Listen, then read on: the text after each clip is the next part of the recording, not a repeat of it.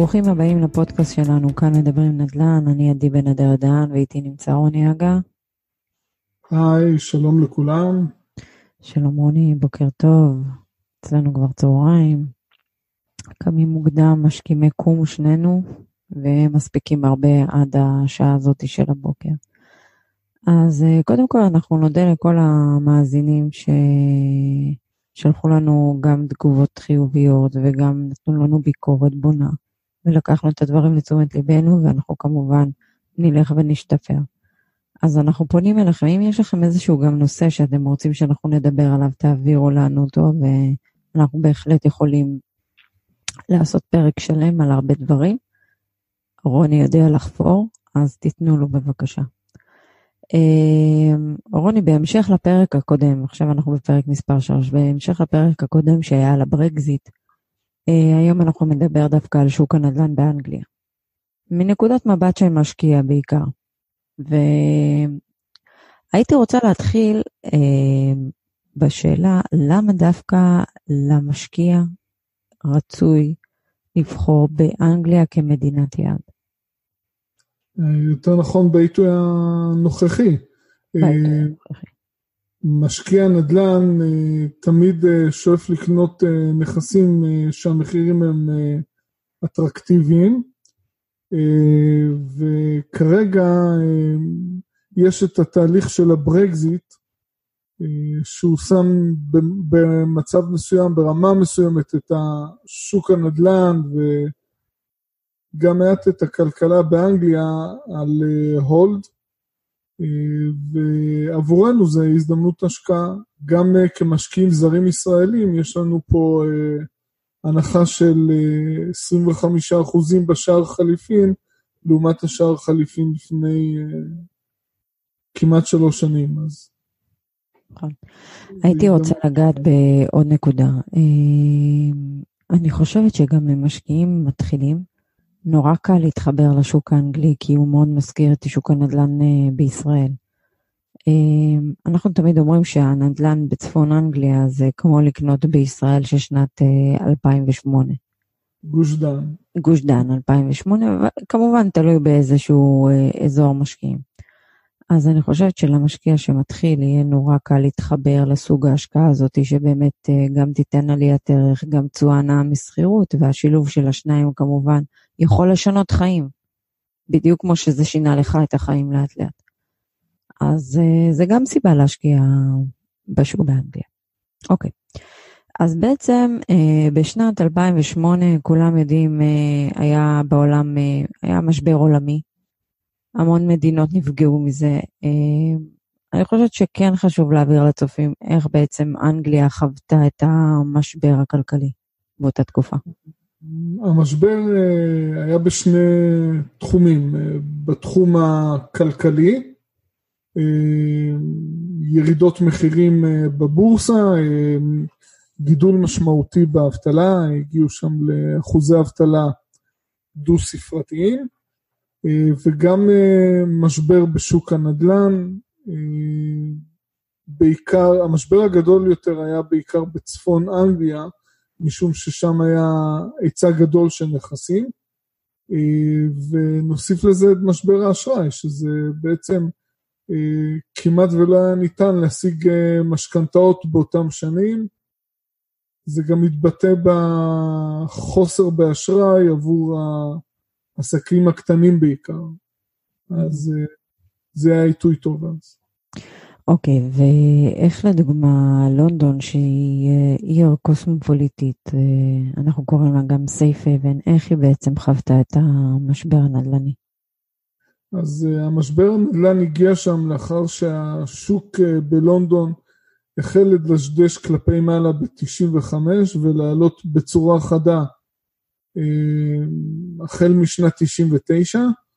אה, אז בשנה הראשונה של המשבר, ב-2008, היו שם ירידות אה, מחירים של 16 אחוזים, אבל די מהר משקיעים מרחבי העולם הזדרזו וקנו נכסים באנגליה, וכבר בשנה שלאחר מכן, ב-2009, אה, המגמה התהפכה המחירים החלו לעלות. אוקיי, okay, אנחנו בתור uh, משקיעים עם uh, הון מאוד מוגבל, הוגבנו. לא יכולים להשקיע כרגע בלונדון מן הסתם, כן? אז אנחנו לוקחים את uh, רוב המשקיעים ומלווים אותם לצפון אנגליה. מה בעצם קרה uh, בצפון אנגליה uh, בשנת uh, 2008? איך המשבר תפס את הצפון? אה, בצפון אנגליה, כמו שאמרתי, היה היצע מאוד גדול של נכסים. אה, מן הסתם הכלכלה שם היא יחסית אה, פחות חזקה מאשר בלונדון, אז אחוזי האבטלה היו גבוהים ומחירי הנכסים בעיר גדולה כמו מנצ'סטר ירדו 30 אחוזים, לא היו משכנתאות. אה, ההתאוששות אה, החלה פחות או יותר, תלוי באיזה מיקום, אז מנצ'סטר הייתה הראשונה. אפשר היה לראות בעליית מחירים עקבית החל מתחילת 2015 לפחות במנצ'סטר, ולאט לאט אה, זה התחיל להדביק את יתר הערים הגדולות בצפון אנגליה. אוקיי. Okay. אה, מנקודת מבט של משקיע, שאני באה בעצם אה, לבחור אה, מדינה להשקעה, יש, לנו יש צ'קליסט, אבל בשביל המשקיע שהוא מתחיל, איך בעצם, מה, אני חושבת שבתור משקיע אני מחפשת נתונים כלכליים. לראות איפה בעצם, מה, מה הנתונים הכלכליים של אותה מדינה. אז איפה באמת אנגליה כיום? אז uh, בעצם uh, אנחנו מחפשים uh, כלכלה שהיא כלכלה חזקה לפחות כמו ישראל ואף יותר מישראל, כי חשוב לנו לקנות נכס מניב בכלכלה שלשכר הממוצע לפחות יש יכולת לעמוד בשכירות. אנגליה מאז המשבר הגדול היא התאוששה בגדול, וגם למרות אה, ההחלטה על הברקזיט אה, בקיץ 2016, למרות ההחלטה על הברקזיט, אנחנו רואים שיפור אה, משמעותי בנתונים של הכלכלה, האבטלה ירדה לרמה של 3.8 אחוז, הצמיחה היא ברמה של 1.8 אחוז, שזה מאוד יפה אם אנחנו משווים את זה לכלכלה גדולה ו... אה, בוא נאמר בין הכלכלות הגדולות אה, באיחוד האירופי הן אה, כלכלה שהצמיחה שלהם היא המשמעותית ביותר. האינפלציה ברמה של 2.1 אחוז בטווח הרצוי. השכר במגמת עלייה של 3.4 אחוז בשנה. השכר הממוצע באנגליה הוא 35 אלף פאונד. אה, בגדול אנחנו מדברים על הכלכלה החמישית בגודלה בעולם, ולנו כמשקיעים ישראלים אנחנו קונים שם אה, נכסים כשהשער החליפין של הפאונד הוא בסביבות 4.55, 4.6, 6 שקלים. אה, הנתונים הכלכליים מאוד טובים, ומכאן אה, יש פוטנציאל לעלייה במידה והם אה, בשלב מסוים יפתרו את הסוגיה של הברקזיט. נכון, אתה יודע שזה מעלה שאלה מאוד אה, מעניינת, כי מצד אחד יש לנו את המשקולת של הברקזיט, ומצד שני הנתוני כלכלה הם מאוד חיוביים. ודווקא בגלל הניגוד הזה אנחנו רואים בעצם באנגליה כהזדמנות השקעה, כי אני חושבת שאם לא היה את הברקזיט, אנגליה, לא היינו מדברים על אנגליה היום. כן, השוק שם כבר היה בורח אה, בגלל אה, גורמים רבים. הברקזיט פשוט אה, תפס את השוק ושם אותו על סוג של אה, hold, על המתנה. ברגע שיפתרו את הסוגיה הזו של הברקזיט, אה, כולם אה, יחזרו לשוק אה, ואנחנו נסביר בהמשך מה, מה הסיבות לכך. אוקיי, okay. אנחנו, סתם אני אקח את לונדון. איפה בעצם נמצאת לונדון היום? מה קרה לה מאז המשבר? אז מאחר ולונדון לפני ההחלטה על הברקזיט חוותה עליות מחירים משמעותית, אפילו יותר מ-100% נומינלית ברוב האזורים. מדובר בעיר שהיא קוסמופוליטית, היא מרכז פיננסי עולמי והמרכז הפיננסי של האיחוד האירופי. ולכן זה גרם לתיקון במחירים, אבל הייתה שונות מאוד גבוהה. כשאנחנו מדברים על תיקון, אז אנחנו ראינו במרכז לונדון, באזורים של הנכסים היקרים, שתי מיליון פאונד ומעלה, היו שם ירידות מחירים של עד 30 אחוזים. בין היתר זה נבע מכך שהם החליטו על מס שנקרא mention tax, שזה אחוז אחד או שני אחוזים, אני לא זוכר, משווי הנכס מדי שנה מעבר לתשלומי הארנונה הרגילים לבעלי נכסים אלה. גם חלק מהנכסים האלה החזיקו משקיעים זורים או תושבים מהאיחוד האירופי, וזה גרם לירידת מחירים. יתר האזורים באנגליה עצמה, אז הירידות מחירים היו מתונות יותר, בין עשרה לחמישה עשר אחוזים, אבל עוד פעם, זה בא אחרי עליות מחירים מאוד חזקות. אנחנו אישית לא יכולים לקנות דירה בלונדון, למרות שאנחנו כל כך רוצים, כן.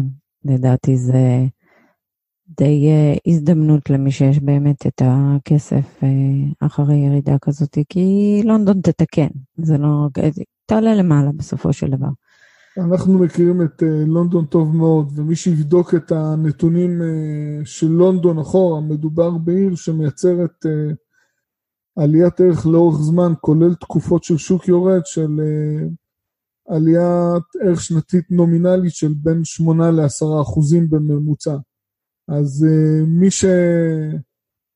שמוכן לשים את הכסף שם, ומה שנקרא שגר ושכח, בטווח זמן הבינוני והארוך הוא יצא מורווח מזה. כן, אני מסכימה. אוקיי, אבל אנחנו uh, מלווים את המשקיעים שלנו דווקא לצפון אנגליה, ומהמון סיבות. אבל סיבה מאוד uh, שככה אנחנו uh, שמים עליה דגש, זה התוכנית של הממשלה בעצם לעודד את ההגירה לערי הצפון, וזה התוכנית שאנחנו מדברים, זה בעצם Northern Powerhouse, ואיך זה בעצם uh, ישפיע עלינו כמשקיעי נדל"ן uh, לטווח הרחוק? אוקיי, okay, אז התוכנית הזו זה בעצם uh, החלטה שהממשלה קיבלה אם אני לא טועה, 2010-2011, לחזק את ערי הצפון, וזה מתבטא בתקצוב יתר של אותם ערים לצורך של התחדשות, השקעות בתשתיות של תקשורת, תחבורה. הסנונית הראשונה הייתה בעצם ב-2011, שהם העבירו את תחנת השידור, ה-BBC מלונדון למנצ'סטר, כל ה headquarter עבר למנצ'סטר, זה סימן את המפנה ולאחר מכן הגיעה ההתאוששות של מנצ'סטר והצפון כולו. הרעיון הוא כזה, בעצם אם הם לוקחים את כל הערים הגדולות בצפון אנגליה ויתר הערים שמסביב להם, מדובר באוכלוסייה של 15 מיליון תושבים. והמחירים שם הם מה שנקראים, מה שנקרא affordable, המחירים הם נגישים. הממשלה באה מתוך מחשבה שבאמצעות תחבורה, השקעה בתשתיות של תחבורה, רכבת מהירה מלונדון לערים הגדולות בצפון אנגליה, ורכבת מהירה בין הערים הגדולות בצפון אנגליה, ממערב למזרח, בעצם יוצרים גוש של ערים עם 15 מיליון תושבים, עם עוצמה כלכלית אדירה, כי יש שם את מנצ'סטר, ליברפול, לידס, שפילד, ניוקאסל, אה, אם אנחנו מחברים את כל הערים האלה, מדובר בכלכלה חזקה. והרכבת המהירה, הרעיון שלה זה בעצם אה, לקצר את זמן ההגעה מלונדון למנצ'סטר ב-50 אחוז. זאת אומרת, שעה ייקח אה, זמן הנסיעה מלונדון למנצ'סטר, ובין הערים הגדולות בצפון גם זמן ההגעה יקוצר. המטרה פה זה בעצם להפוך את האזור שם לאטרקטיבי למחיה ומגורים, כי הרמות מחירים שם הן הרבה יותר זולות מאשר מה שאנחנו מכירים בדרום ובלונדון עצמה. למה בעצם עכשיו העיתוי השקעה נכון למשקיע נדל"ן להיכנס לשוק בצפון אנגלי? אוקיי, okay, אז אני לא יודע אם אמרנו את זה, אבל השוק שם התחיל להתאושש מהמשבר הגדול של 2008, רק בסביבות 2015 זה התחיל במנצ'סטר, לידס, יותר מאוחר ליברפול, uh, והדביק את יתר הערים. אנחנו נמצאים בתחילת המגמה לשוק עולה, וזה עיתוי טוב ליהנות מעליית מחירים. העליות שם הן עליות כבושות כרגע. זאת אומרת, השוק אה, עולה, עולה בממוצע של אה, חמישה אחוזים לשנה, אבל אין פה עלייה שהיא מתפרצת. אז דבר ראשון זה העיתוי של השוק. דבר שני, הרמת מחירים שהיא מאוד נוחה. אנחנו ראינו בערים מסוימות שהשגנו אה, נכסים שנמצאים בערך 50-60 אחוזים, לפעמים 70 אחוזים אה, מהמחיר שלהם ערב המשבר, השכר באותו אזור אה, נמצא במגמת עלייה. אה, ולכן אנחנו רואים יחס טוב בין מחירי הנכסים לשכר.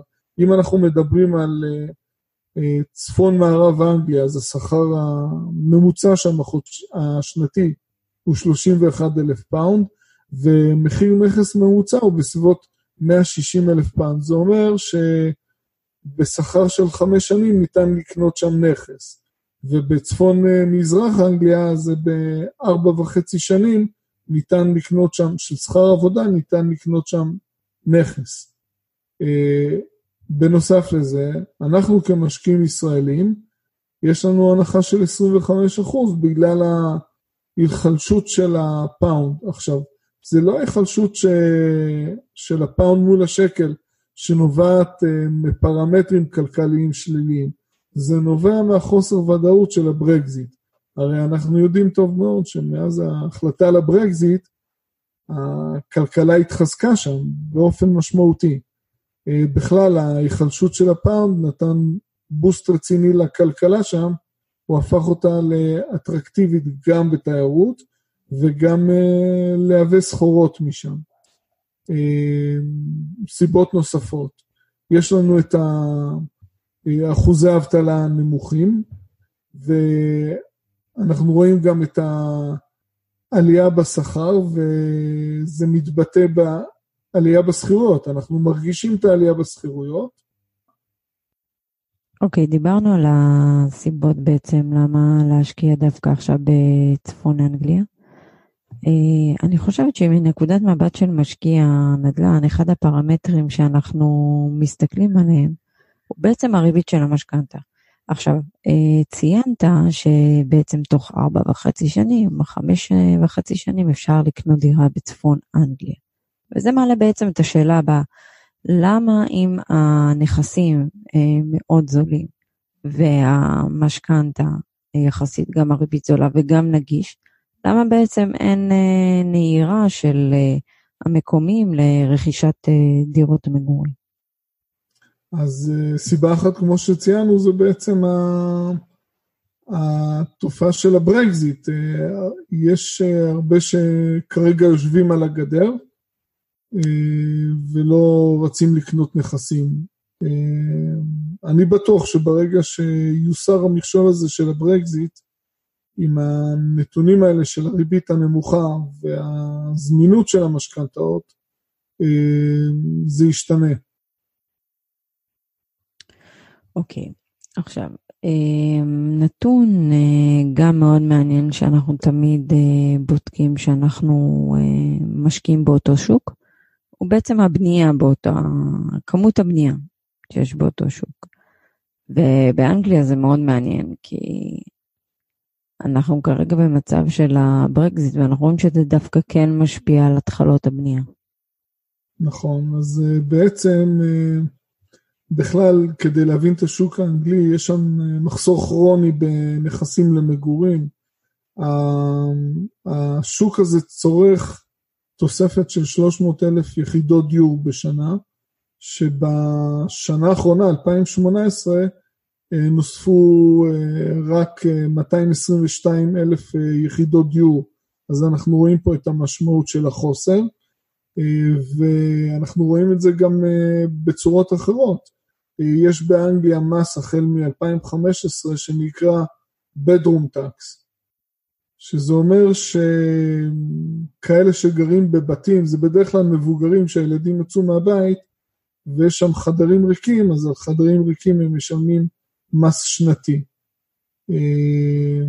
אנחנו רואים שם באפשרות החוקית להסבה של בתים פרטיים להשכרה ברמה של חדר.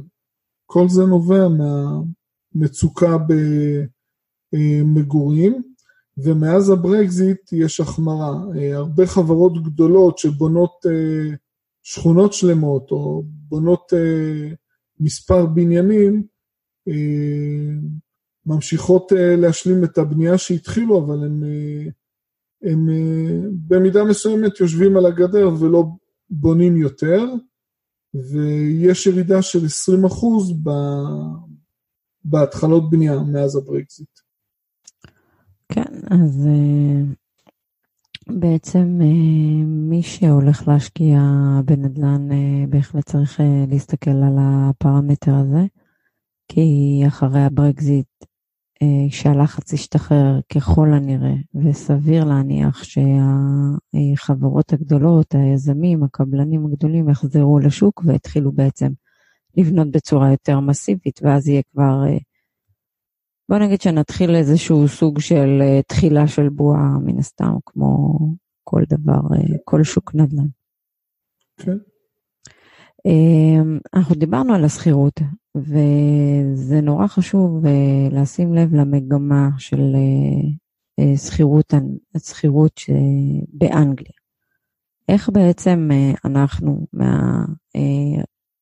מהעיניים של משקיעים, מה באמת חשוב לנו להבין כרגע בנקודה הזאת שאנחנו נכנסים לאנגליה לגבי שוק השכירות? אוקיי, אז מאחר ובנדל"ן ההשקעות הן לטווח בינוני או טווח ארוך, השוק הנדל"ן באנגליה הוא מוטה בעלי דירות, זה די מזכיר את השוק בארץ, כמו שדיברנו על זה. אה, אבל בשני עשורים האחרונים אנחנו רואים גידול מאוד משמעותי במספר או באחוז השוכרים. אה, יש יותר ביקוש לדירות להשכרה. אה, העלויות מחיה, העלויות של ההלוואות ללימודים באוניברסיטה, מקשים על הצעירים לרכוש אה, דירות מגורים, ולכן הם אה, במשך שנים ארוכות אה, חיים בשכירות. ונוסיף לזה בעצם את המחסור ביחידות דיור. נקודה נוספת שהחמירה את המצב של השוכרים זה ב-2015 החליטה ממשלת אנגליה לא להכיר באופן הדרגתי החל מ-2017 בריבית של המשכנתאות כהוצאה מוכרת לצורכי מס. ובעצם זה הביא אה, מספר בעלי פורטפוליו נכסים לממש אה, את הנכסים, ואחרים אה, זה גרם להם לא להגדיל את פורטפוליו הנכסים, וזה בעצם גרע נכסים אה, להשכרה מהשוק. אז אה, זה גם חלק מהסיבות שאנחנו רואים את העלייה של השכירויות, וכמובן הנתון הכי משמעותי זה היצע הנכסים והעלייה של השכר. נכון, אתה, יש לך ניסיון אה, בשוק האנגלי משנת 99, אתה נכנסת, מכרת בשנת 2005, נכנסת עוד פעם ב-2011. איך אתה רואה את השוק האנגלי אה, כמה שנים קדימה? אז קודם כל, יש פה את הנוחות של ההתנהלות בשפה האנגלית. אני מאוד אוהב את ה... הנכסים הקטנים, הדירות של ה-30 עד 70 מטר מרובע. אה, לאורך זמן אה, דירות כאלה כשהן אה, מתוחזקות, אז אנחנו לא צפויים לעלויות משמעותיות של תיקונים. הן פונות גם לקהל יעד, אנחנו משתדלים להשיג את הנכסים שפועלים לקהל יעד אה, של מעמד הביניים, מה שנקרא, זה די מזכיר את הסוחרים בגבעתיים רמת גן. בעצם זה הופך את ההשקעה להשקעה סולידית, כי מצד אחד יש אה, שוכרים איכותיים שמשלמים את השכירויות בזמן, ומצד שני יש פחות תיקונים בגלל איכות הבנייה ומצב הפיזי של הדירות. אני אה, ובני גילי, אני חושב שזה מאוד נוח לנו להחזיק את הנכסים האלה אה, שיצרו עבורנו הכנסה חודשית פסיבית. עבור הדור הצעיר, המשקיעים הצעירים יותר, אה, יש להם פוטנציאל אה, נוסף, בעצם הפוטנציאל של עליית ערך, וזה יאפשר להם בהחליט, בעתיד להחליט אם הם רוצים להמשיך להחזיק את אותו נכס או לממש את הרווח. נכון, וזה בעצם אחת הסיבות שאני אה, דווקא הגדלתי את הפוזיציה שלי באנגליה, כי קודם כל לתת איזון לנכסים בארצות הברית שהם אה, פחות מאוזנים. רציתי באמת אה, גם שיהיה לי פוטנציאל של עליית ערך גדול, גם להתעסק יותר עם סוחרים שהם איכותיים, וגם בעצם שיהיה לי גם את ה... מה שנקרא האופציה בעתיד אה, להשאיר או לממש את הנכסים האלה ובעצם לקנות על ידי זה במקום אחר. וזה בעצם מה שצריך לעניין אה, משקיעים היום, בעיקר צעירים שאין להם אה, הרבה הון עצמי, הם צריכים להתעמק בהגדלת ההון העצמי, תוך כדי לקבל כמובן תשואות נאות נסחירות. ואם אנחנו מסתכלים היום על כל שווקי הנדל"ן אה, שיש, אני חושבת שאנגליה באמת אה, עונה לשתי הפרמטרים האלה, גם אה, נאה משכירות וגם עליית ערך. ועם השנים זה מסתם ינצח. כמובן שיש כאלה שיאזינו לנו ויגידו, אוקיי, אני דווקא הולך על צורות במקום אחר, אני רוצה ככה וככה וככה, וזה בסדר, כאילו כל אחד שיעשה את השיעורי בית שלו. אבל לטווח הרחוק זה השקעה שתנצח את כל האלה שמנסים לעשות את הסיבוב, מה שנקרא. צריך להבין שהרבה דברים הם תהליך, בייחוד שאתה משקיע מתחיל, ואתה חייב אה, בעצם, מה שנקרא, להיכנס לתהליך הזה בהרבה הכנה מראש והרבה סבלנות. זה לא להיכנס לשוק ולמכור אחרי שנה, כי זה לא ייתן יותר מדי לאותו בן אדם. וצריך לחשוב טוב טוב על האסטרטגיה לפני שנכנסים uh, לאותו שוק uh, שאנחנו רוצים להשקיע בו.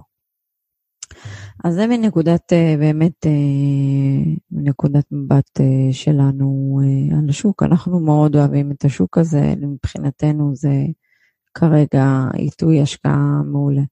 ואתה יודע, זה, אם אנחנו נשווה אותו נניח לדוגמה לגרמניה, התשואות uh, באנגליה הן הרבה יותר uh, גבוהות, התשואות נטו, ולדעתי יותר קל להתנהל בשפה אנגלית. אני לא אומרת משהו רע על uh, גרמניה, כן? חלילה. אבל אנשים צריכים באמת לעשות את החשבון עם להכניס את הכסף לברלין שעלתה כל כך הרבה, ולעומת זאת באותו מחיר יש להם אופציה אחרת באנגליה לא פחות טובה. אז אה, זה מחשבה, ובאמת, אם נדבר קצת על התשואות, אה, אז התשואות ברוטו באנגליה הם בין 8 ל-12 אחוז, זה מאוד תלוי איזה אסטרטגיה משתמשים. 8 ל 12 אחוז זה מאוד תלוי איזה אסטרטגיה משתמשים. 8 ל 12 אחוז זה מאוד תלוי איזה אסטרטגיה משתמשים. 8 ל 12 אחוז זה מאוד תלוי איזה אסטרטגיה משתמשים. אבל הנטו האמיתי, אחרי שהם מורידים הכל ולוקחים הרבה מקדמי ביטחון, הוא בין חמישה לשישה אחוזים. כן, זה בנכסים היותר אה, סולידיים. כמובן שיש נכסים שהם פחות סולידיים ואפשר להגיע לתשואות שהן אה, גבוהות יותר. נכס פחות סולידי, הכוונה זה בדרך כלל אוכלוסייה פחות טובה של שוכרים, וזה יכול להיות גם נכס ישן יותר שאומנם שופץ, אבל מדובר בנכס ישן. נכון, שזה בעצם יותר מה שנקרא בתים מאשר אה, דירות מגורים באנגליה. ויש לנו משקיעים שמשתמשים באסטרטגיה הזאת, וזה בסדר גמור. כל עוד לוקחים בחשבון את הרמת סיכום ומבינים למה נכנסנו. אז אם באמת נשווה את התשואות באנגליה, סתם לדוגמה, ניקח אה, לדוגמה, כי באמת אה, ככה גם דיברנו על זה, היה את הסרטון, את הכתבה בערוץ 13 במגזין של אושרת קוטלר על גרוזיה. והיה על העיירה טיביליסי ובתומי, שבעצם מבטיחים להם תשואות שבין 8 ל-12 אחוזים. ואם נשווה את שתי הכלכלות, אני חושבת אישית שמן הסתם עדיף להשקיע את הכסף באנגליה. את ציינת בהתחלה שאני עברתי כברת אה, דרך אה, ארוכה כמשקיע נדל"ן גלובלי. נכון. אז שכר הלימוד שלי בסוג אה, כזה של ארצות, שהן אה, חלשות אה, כלכלית, אה, אני שילמתי בתחילת הדרך. והמסקנה שאני הגעתי אליה זה בעצם מאחר וכל העולם פתוח בפנינו להשקיע, אז אני מעדיף את הכלכלות החזקות. אני מעדיף כלכלה שלאדם הממוצע יש לו שכר עם כוח קנייה. אז יש הבדל אם השכר הממוצע החודשי לפני מס הוא 1,300 שקל, או עם 10, 12 או 15 אלף שקל בחודש. נכון, אז אה, בעצם אנחנו, אה, בואו נסכם את הדברים האלה, למה דווקא אנגליה? אז אחד זה באמת אמרנו על שער חליפין שלנו, שלנו okay. אוקיי. כישראלים הוא מאוד מאוד מאוד אטרקטיבי. נכון, אז בכלל, אז את התחלת עם השער חליפין, אז יש את ה... תחילת התאוששות מהמשבר, אז אנחנו מדברים פה על צפון אנגליה. אה, אנחנו מדברים על האחוזי האבטלה הנמוכים, על השכר שהוא במגמת עלייה. אה, לגבי המימון, המימון הוא מאוד נוח ואפשר לקבל מימון ברמה שהיא מאוד גבוהה. רגע, רגע, בוא נעשה רגע הולד, שאנחנו לא נטעה את המאזינים חלילה. זרים כמונו ישראלים שגרים בים התיכון וברמת סיכון גבוהה יותר ופחות אוהבים אותנו, לא מקבלים אימון, אלא אם כן אה, יש כוכביות, מה שנקרא, וצריך לשים לב לזה. אז המימון שאתה דיברת הוא יותר למקומיים, שזה בעצם אחד כן. הפרמטרים שדווקא כן אה, אה, מעודדים אה, השקעה בשוק האנגלי. כן, כי הכוונה שברגע שיפתרו את הסוגיה של הברקזיט, אז uh, הריבית הנמוכה והנגישות של המימון uh, והביטחון התעסוקתי, כל אלה ביחד יגרמו להם uh, uh, להיכנס לשוק ולקנות uh, דירות בעיקר למגורים, uh, חלק להשקעה. Uh, אני אגע רק בעוד נקודה ששכחנו לציין. אה, באנגליה יש מיסוי מאוד ידידותי למשקיע הזר, שזה גם אחד מהסיבות אה, אה, להיכנס להשקעה באנגליה. אנחנו לא נרחיב כרגע על הנושא המיסוי, יהיה פרק שלם על נושא המיסוי, אבל זה עוד אחת מהסיבות שאנחנו כן אוהבים דווקא להשקיע בשוק האנגלי. זו נקודה שהיא מאוד קריטית. רוב המשקיעים תמיד מסתכלים על התשואה משכירות, אנחנו בד בבד אה, מתייחסים למיסוי, מבחינתנו זה די זה לתשואה. אוקיי, okay, אנחנו בעצם אה, נסכם, נסיים את הפרק הזה. אנחנו נשמח אם תשלחו לנו תגובות. נראה לי שכיסינו די את כל הסיבות למה להשקיע באנגליה. מהנקודת מבט שמשקיע. מה? בעיתוי הנוכחי. בעיתוי הנוכחי, נכון. מי שישמע את זה עוד שנה, במקרה. זה חשוב להבין. לא, לא, לא בטוח שאנגליה תהיה כן, ריאלית. אנחנו לא מחויבים בכלל לשוק באנגליה. אנחנו פעלנו במשך מספר שנים בארצות הברית, ושהשוק הפך להיות לפחות אטרקטיבי בנקודת מבט שלנו כמשקיעים, אנחנו הפסקנו לעבוד בשוק הזה. היום אנחנו פועלים באנגליה ועם כוכבית, כי ברגע שהנתונים, המגמה תשתנה, אז יכול להיות שכמשקיעים זה כבר לא ישתלם לנו. נכון. נהיינו אלה שכל החברות האלה שאתה מצלצל אליהם בטלפון ושולחים לך הצעות מחיר, הם עושים כוכביות, אז אנחנו גם נהיינו אלה עם הכוכביות. כן. כל הזמן תחפש כוכביות. זה הרעיון של אה, משקיע גלובלי, נכון. שיש את כל האופציות פתוחות, הוא צריך לבחור ולהחליט. לא, לא להיתפס על שוק, לא להיתפס על שוק. נכון, ברור. כל שוק יש לו את האפיונים שלו. נכון. אז בפרק הבא אנחנו נדבר uh, על תכונות חיוניות למשקיע הנדל"ן. Uh, זה, אומנם זה נשמע נושא פחות חשוב, אבל זה נושא מאוד מאוד מאוד חשוב, כי אנחנו בפודקאסטים שלנו רוצים גם לעזור לכם ולתת לכם מוטיבציה ולהניע אתכם לפעולה, אז כדאי להקשיב דווקא לפרק הזה. ואתם יכולים כמובן uh, לשמוע את הפודקאסט uh, בכל האפליקציות, אנחנו נשים לינקים להכל. אתם יכולים לשמוע את זה דרך ערוץ היוטיוב שלנו, אנחנו נעלה שם גם סרטונים אחת לשבוע עם uh, מידע רלוונטי למשקיעים המתחילים והמקצועיים. ואנחנו נשמח אם תעשו לנו גם בערוץ היוטיוב שלנו לייק ותירשמו. לקבל אה, כל פעם התראות אה, על סרטונים חדשים. אפשר למצוא אותנו בדף הפייסבוק שלנו, אפשר למצוא אותנו באתר, ואנחנו ניפרד, וכמובן נשתמע בפרק הבא.